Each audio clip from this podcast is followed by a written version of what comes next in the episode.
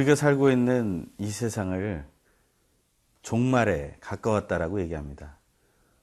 또 오래전부터 말세지말이라는 말을 쓰고 있습니다. 마지막이 점점 가까울수록 우리는 어떻게 해야 할까요? 하나님께서는 말세가 다가올수록 정신을 차리고 깨어 있어서 기도하라고 말씀하십니다. 또한 마지막 때가 다가올수록 하나님의 사람으로서 더욱더 견고히 서야 한다고 말하고 있습니다. 저 여러분은 어떻게 살아가고 있습니까? 하나님의 말씀을 묵상하면서 정말 나는 하나님의 사람으로 정신을 차려 깨어 기도하고 있습니까? 하나님은 그렇게 하길 원하십니다. 모든 게 썩어버렸다라는 이야기가 있습니다. 썩어버렸다는 것은 무엇을 의미합니까? 그것은 회생이 불가능하다는 것이고 버리든지 아니면 썩은 부분을 도려내야 한다는 것을 말하는 것입니다. 오늘 하루 내 속에 혹시 썩어서 버려지거나 도려내야 할 부분이 있는 것은 아닌지 하나님의 말씀을 따라 정신을 차리고 깨어 하나님의 사람으로 든든히 서가고 있는지 확인하는 하루가 되길 간절히 소망합니다.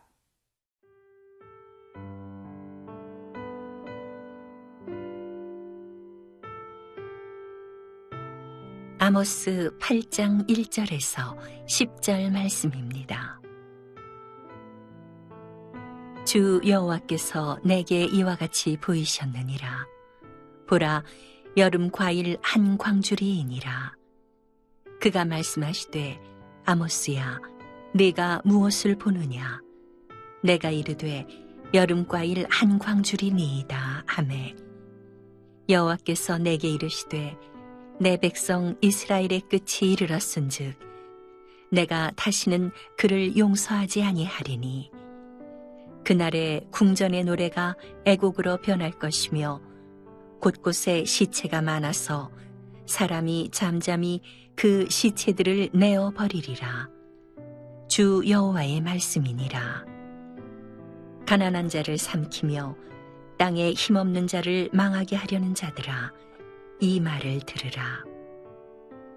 너희가 이르기를 월삭이 언제 지나서 우리가 곡식을 팔며 안식일이 언제 지나서 우리가 밀을 내게 할고 에바를 작게 하고 세계를 크게 하여 거짓 저울로 속이며 은으로 힘없는 자를 사며 신 한 켤레로 가난한 자를 사며 찌꺼기 밀을 팔자 하는도다. 여호와께서 야곱의 영광을 두고 맹세하시되 내가 그들의 모든 행위를 절대로 잊지 아니하리라 하셨나니 이로 말미암아 땅이 떨지 않겠으며 그 가운데 모든 주민이 애통하지 않겠느냐? 온 땅이 강에 넘침같이 솟아오르며 애굽 강같이 뛰놀다가 낮아지리라. 주 여호와의 말씀이니라 그날에 내가 해를 대낮에 지게 하여 백주의 땅을 캄캄하게 하며 너희 절기를 애통으로 너희 모든 노래를 애곡으로 변하게 하며 모든 사람에게 굵은 배로 허리를 동이게 하며 모든 머리를 대머리가 되게 하며 독자의 죽음으로 말미암아 애통하듯 하게 하며 결국은 곤고한 날과 같게 하리라. 이제 아모스가 하나님께로부터 본 환상은 네 번째로 접어들게 됩니다. 그것은 어떤 환상이었습니까? 1절과 2절의 말씀을 읽겠습니다. 주 여호와께서 내게 이와 같이 보이셨느니라. 보라, 여름 과일 한 광주리니이다. 그가 말씀하시되 아모스야, 내가 무엇을 보느냐? 내가 이르되 여름 과일 한 광주리니이다. 하매 여호와께서 내게 이르시되 내 백성 이스라엘의 끝이 이르렀은즉 내가 다시는 그를 용서하지 아니하리니 여, 여름 과일 한 광주리를 본 아모스 그 아모스를 향해 하나님은 이스라엘의 끝이 이르렀다라고 말하고 있습니다. 다시 말하면 아모스가 본 다섯 개의 환상 중에 이 네 번째 환상이 바로 하나님의 최후 통첩과도 같은 것이라고 말하고 있는 것입니다. 하나님의 마음은 어떨까요? 사랑하는 북이스라엘 그 백성들을 향해 마지막까지 하나님의 마음은 돌이키기를 원한다고 말하고 있는 것을 우리는 느낄 수 있어야 할 것입니다. 하나님의 최후 통첩이라고 해서 하나님은 왜 더 많이 용서하지 않으시는가? 하나님은 왜 용서하려고 마음을 먹지 않으시는가 하는 생각들을 우리는 품을 수 없다는 것입니다.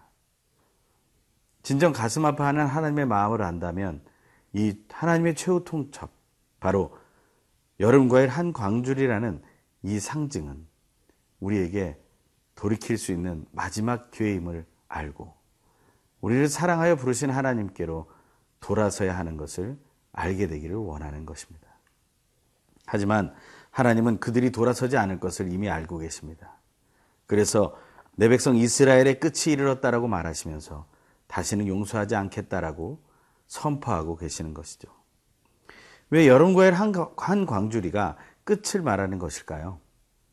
이스라엘의 추수기의 상황을 보면 1년에 여러 곡물들의 추수 중에 맨 마지막에 있는 것이 바로 과일의 추수이기 때문에 그렇습니다.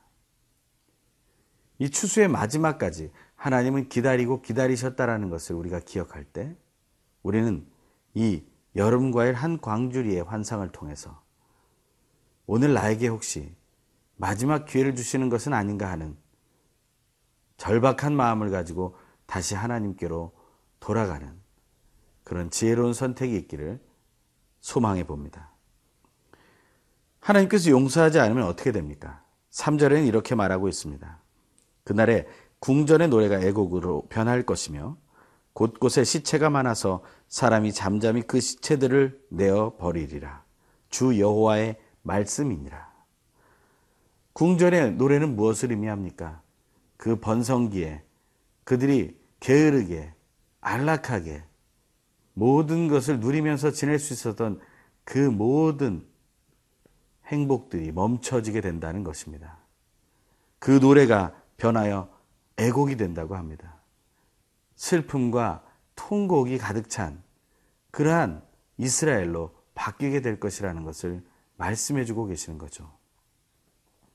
하나님께서 마지막까지 기회를 주시는 것을 우리가 놓치게 된다면 우리는 하나님이 주시는 그 슬픔과 고통의 자리로 가게 될 것입니다. 하나님께서 나에게 주시는 말씀을 듣는 이 큐티의 시간에 하나님의 마음을 더 깊이 묵상하게 되기를 바랍니다. 하나님은 우리를 끝까지 사랑하시는 분이고 하나님은 우리를 기다리시는 분이십니다. 마지막 때까지 최선을 다하여 우리에게 다시 돌아오라고 말씀하시는 그 하나님의 마음을 듣고 이 시간 혹시 내 마음이 해이해져서 또 우리 가족의 믿음이 흔들려서 하나님께로 더 멀어지고 있다면 이 시간 마음을 새롭게 하여 하나님께로 돌아오는 선택을, 결단을 행하시길 간절히 소망해 봅니다. 하나님은 우리가 돌아오기를 마지막까지 소망하고 계십니다.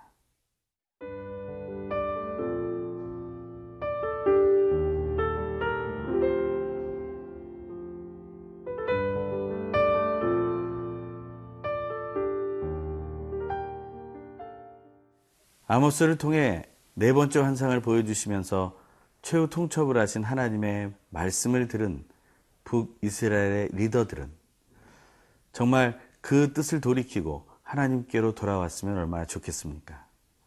하지만 그들의 반응은 결코 그렇지 않았음을 오늘 본문은 말해주고 있습니다. 4절에서 6절의 말씀입니다. 가난한 자를 삼키며 땅에 힘없는 자를 망하게 하려는 자들아 이 말을 들으라.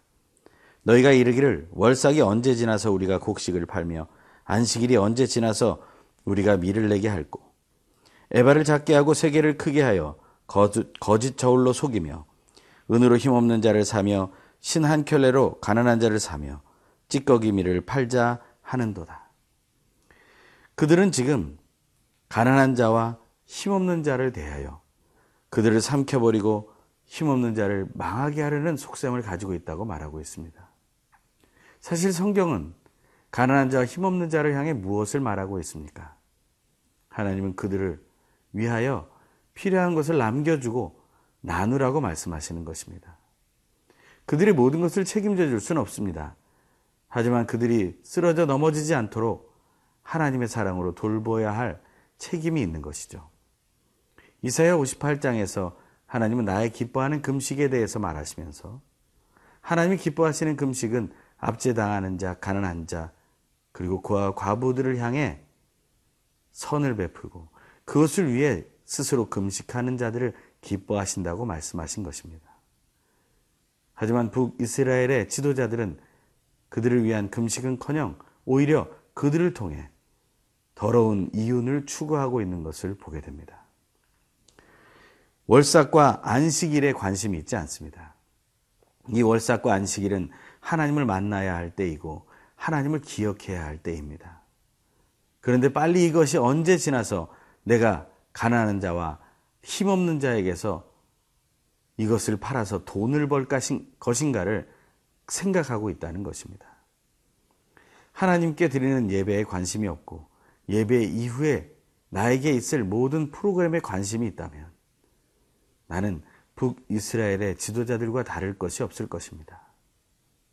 하나님께 예배하고 하나님을 만나는 그 시간, 하나님의 말씀을 읽고 하나님의 말씀을 묵상하는 이 시간을 우리가 귀하게 여길 때 우리는 이 북이스라엘 지도자들이 행했던 이 더럽고 추한 행동을 하지 않게 된다는 것입니다.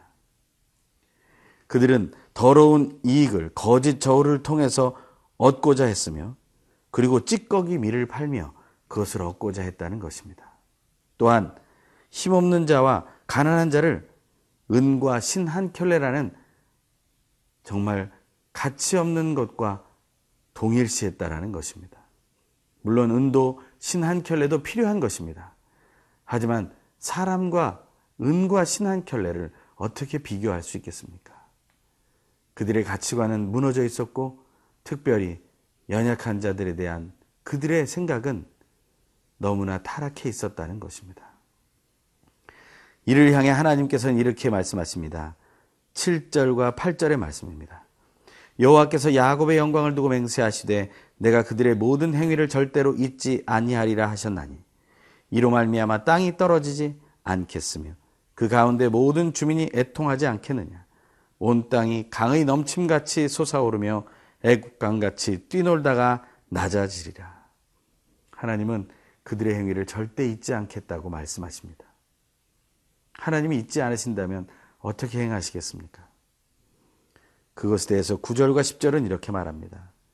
주 여호와의 말씀이니라 그날에 내가 해를 대낮에 지게 하여 백주의 땅을 캄캄하게 하며 너희 절기를 애통으로 너희 모든 노래를 애곡으로 변하게 하며 모든 사람에게 굵은 배로 허리를 동이게 하며 모든 머리를 대머리가 되게 하며 독자의 죽음으로 말미암아 애통하듯 하게 하며 결국 공고한 날과 같게 하리라. 하나님이 북이스라엘의 리더들의 이러한 더러운 이윤을 추구하고 사람의 가치를 무시하고 하나님의 말씀 마지막 최후 통첩까지 무시한 이들의 모습을 잊지 않으시고 그들의 모든 삶의 기쁨과 즐거움들을 애통과 애곡으로 바꾸시고 그들의 장자를 죽음으로 몰고 가시고 그 땅이 파멸의 땅이 되게 할 것이라고 말씀하고 계십니다. 하나님을 만나는 것에 집중하는 저 여러분이 되길 간절히 소망합니다. 특별히 매일 있는 하나님 말씀 묵상하는 이 생명의 삶의 시간에 여러분들이 하나님의 말씀을 통해 온전히 새롭게 되는 은혜가 넘쳐나길 간절히 소망합니다. 기도하겠습니다. 하나님 아버지 감사합니다. 하나님의 마지막까지 기다리시는 그 부르짖음을 그 사랑의 마음을 우리가 받게 하시고 더러운 이윤이 아니라 무가치한 것에 대한 정욕이 아니라 오직 하나님을 신뢰함으로 돌이켜 믿음의 승리를 체험케 하여 주시옵소서. 예수님의 이름으로 기도합니다. 아멘.